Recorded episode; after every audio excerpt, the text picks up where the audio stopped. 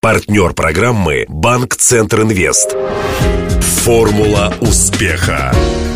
Здравствуйте. У микрофона Денис Малышев, и это программа «Формула успеха». Радио Ростова готовит ее совместно с Ассоциацией выпускников ЮФУ к столетию вуза. Сегодняшний гость студии Евгений Сосницкий, генеральный директор компании «Титул Недвижимость», одной из самых уважаемых и авторитетных фирм в риэлторской сфере. Но известен он не только этим. Сосницкий ведет в живом журнале и фейсбуке популярный блог, посвященный истории Ростова. Дает о себе знать истфак РГУ. Его Сосницкий окончил в 92-м с красным дипломом. А еще именно Евгений с единомышленниками вернул в городской обиход из дореволюционного прошлого праздник древонасаждения. Интервью. Евгений, а как так получилось, что выпускник ИСТФАКа ушел в недвижимость? Я в 92 году в понятия не имел, кто такие риэлторы. И вообще, что это за слово такое. Получилось все абсолютно случайно. Но это, наверное, каждый человек, который занимается риэлторским бизнесом, на вопрос, как он стал риэлтором, говорит абсолютно случайно. Друг меня привел в этот бизнес, поскольку надо было кормить. Я уже был женатым человеком, у меня был ребенок, когда я закончил ИСТФАК, и мне надо было кормить семью. Вопрос о том, чтобы работать в школе преподавателем по финансовым причинам, он был снят и закрыт однозначно раз и навсегда. И друг посоветовал мне заняться недвижимостью. Там организовалась фирма «Город», я пошел туда работать. И с тех пор вот я в недвижимости с 93 -го года. Я хотел военным быть. Да? А пошли на ИСТФАК? Дело в том, что я планировал поступать э, в высшее военно-политическое пограничное училище Голицынское. Я бы был и пограничником, и еще к тому же замполитом. Там у меня не срослось. Там же была мандатная комиссия КГБ. Они мне вместо этого предложили в училище связи Орловское, тоже пограничное. Я не захотел. Вот, поэтому, а зная историю, ну куда, мне на юрфак, мне не хотелось быть юристом. Я пошел на ИСФАК, сдал экзамен, и все. И только я поступил, да? еще даже ни, ни дня не проучился, и мы поехали в совхоз. И там был дождь, как сейчас помню, в четверг. Соответственно, мы не работали, поэтому нас отправили работать в воскресенье. И на поле не было ни одного колхозника, и мы собирали помидоры. Я спросил, а почему? На что мне покойный Эдуард Викторович Лесневский, был такой доцент на юрфаке, известный, одиозный, но очень умный человек, сказал, а ты должен зарабатывать. Я говорю, да я не против зарабатывать, но 5 дней в неделю, а сейчас как бы отдохнуть, потому что колхозников нет. И он абсолютно спокойно сказал мне, ну, тогда можешь не работать. Но я и сел, и не работал в воскресенье. А когда мы приехали, он собрал комсомольское собрание и сказал, что я сорвал трудовой семестр университета. Тогда это был РГУ еще, естественно. Соответственно, я подрываю выполнение продовольственной программы. Тогда все только об этом и говорили. У нас все решали продовольственную программу, да, как КПСС. Соответственно, я потенциальный враг советской власти. Я предлагаю его исключить из комсомола. Прям там, в колхозе. Но благо там были все вменяемые люди. Они, конечно, не приняли такое решение на комсомольском собрании.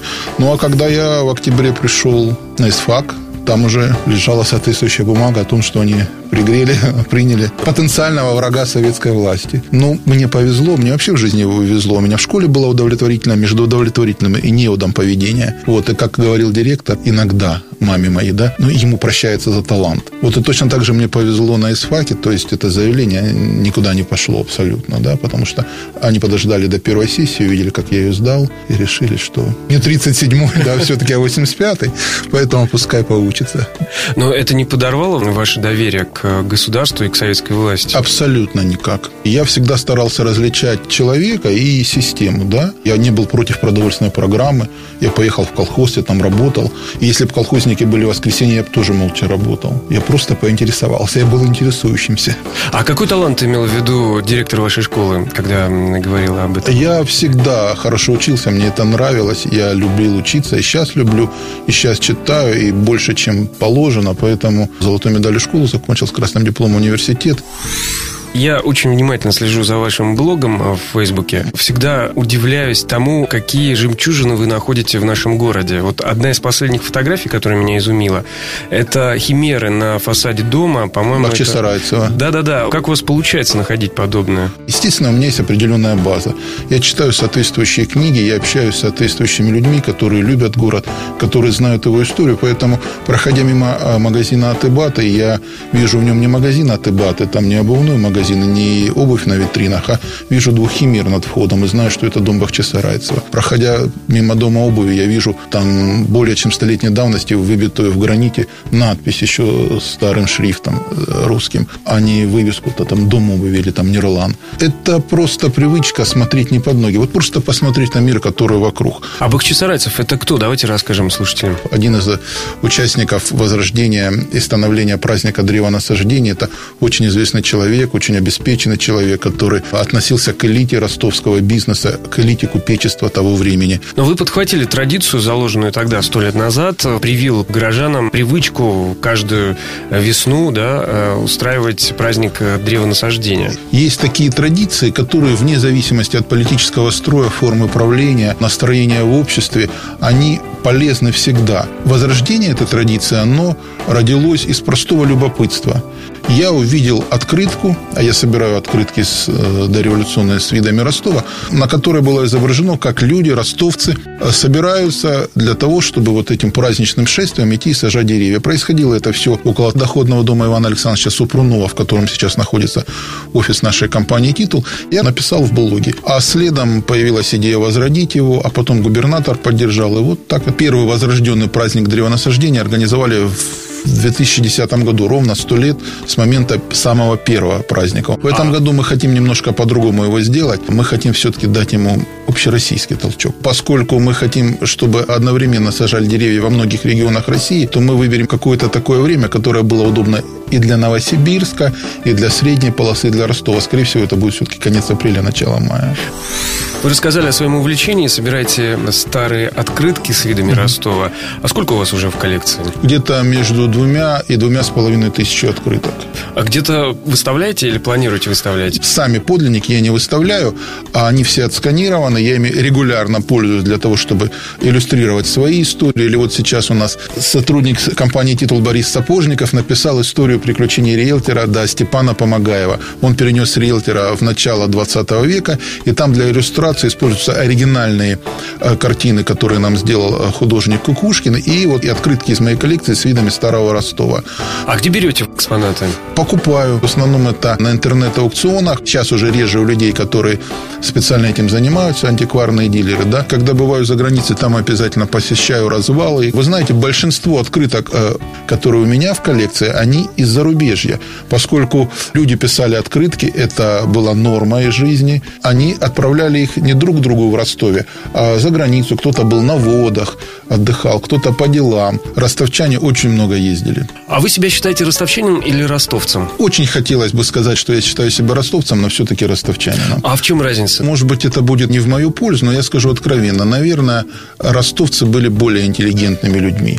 Они были более культурными, более воспитанными. Они больше любили город, они больше о нем заботились.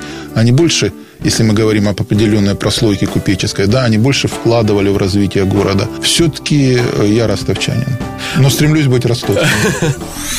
последнее время появилась присказка, по крайней мере, у моих знакомых, когда мы говорим о старых зданиях, мы обязательно добавляем «А, «надеюсь, не снесут». Особенно после истории с ростовской кинохроникой. Там, вы следите, да, за этой историей? Обязательно, да. Ну и ваше мнение? Я вообще не очень люблю сталинскую архитектуру, поэтому я не испытывал какого-то восторга при виде этого здания. Но то, что на стенах этого здания, на фасадах вот эти барельефы, они, безусловно, представляют историческую ценность. Если вы заметили, их не тронули. Это во-первых. Во-вторых, ну, памятник памятнику Розине. Иные здания нужно действительно снести, и если они представляют историческую ценность, восстановить фасады. У нас есть примеры того, как в Ростове это делается грамотно, красиво. Да, Давайте приведем такой пример. Да, пожалуйста, это э, на Шаумяна, э, здание, в котором находится сегодня офис Билайна. Да, ну, новодел, так называемый. Но полностью сохранен, восстановлен фасад, который был до революции. У нас есть здания, которые э, сохранен фасад, но полностью сделана современная начинка. Это вот, допустим, на социалистическое сегодня здание 1910 года на, на углу с Островским. Именно так оно восстановлено, сзади него построен многоэтажный дом. На мой взгляд, единственный способ сохранить здания, это передавать их в частные руки с обременением того, что надо провести ремонт, реконструкцию, сохранить фасады, сохранить там исторические интерьеры и так далее, и так далее. Как показывает опыт и Москвы, и Санкт-Петербурга, сохранность зданий частный капитал может обеспечить. Для этого нужно создать определенные условия. Но аренда 1 рубль в год, как это в Москве делается, например. То есть человек все деньги, которые он должен был вкладывать в аренду, он потратит на то, чтобы привести это здание в соответствующий вид сохранить его, отремонтировать. Но возвращаясь к кинохронике, угу. там же получается, что не будут строить э, четырехэтажное здание, какое было. Насколько я знаю и насколько я видел э, уже разрушенное здание, вряд ли там интерьеры представляют историческую ценность. Скорее всего, это все-таки фасад и вот эти барельефы. Я думаю, что на сегодня хватит благоразумия, чтобы это сохранить. А вот что еще, какие здания, какие места в Ростове, в центре, в историческом Ростове, могут находиться в списке тех строений, которые нуждаются либо в аренде и помощи от частного бизнеса, да, либо вот в такой реконструкции? Просто можно найти по городу и показывать. Ну вот, на, на ваш взгляд, самые, э, самые животрепещущие, да? Самые животрепещущие. Самые болевые точки. Это дом Врангеля. У меня с этим домом особые отношения. Там в годы моего детства был детский садик «Огонек» номер 68, в который я ходил. И я помню, и этот паркет старый старинный, который там был. Это безумно великолепная лепнина на потолках. И зеркала, которые там сохранились кое-где. То, в каком он сегодня видит, и судьба этого дома, но она просто ужасает меня. Неужели э, усилием воли нельзя хотя бы вот этот дом, пока он не развалился, спасти. Единственное, что там сделали, металлопластиковые окна поставили. Конечно, это парамоновские склады, о которых уже говорено, переговорено, я ничего к этому не добавлю. Сто лет ЮФУ. Я бы очень хотел, чтобы университет сохранил тот преподавательский состав гениальный, умный, интеллигентный, который все эти годы формировался. Вот этот дух, эти традиции, этот подход к обучению, к научной работе, он приумножался. И я хотел бы пожелать только одного, чтобы как можно больше людей сохранилось, чтобы были найдены вот эти ресурсы, резервы, если это только возможно. Я, конечно, понимаю, что это утопия, но пожелать я хочу именно этого.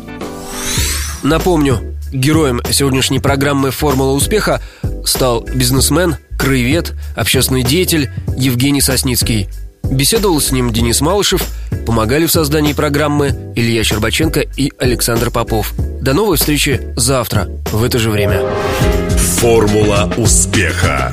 Партнер программы Банк Центр Инвест. Ваш бизнес набирает обороты, проходит опасный поворот. Теперь нужно получить кредит и вырваться в лидеры. Пока конкуренты буксуют, воспользуйтесь кредитами банка Центр Инвест. Оперативное решение с учетом особенностей вашего бизнеса. Банк Центр Инвест ОАО КБ. Ускоряем ваш бизнес. Телефон 2 300 300.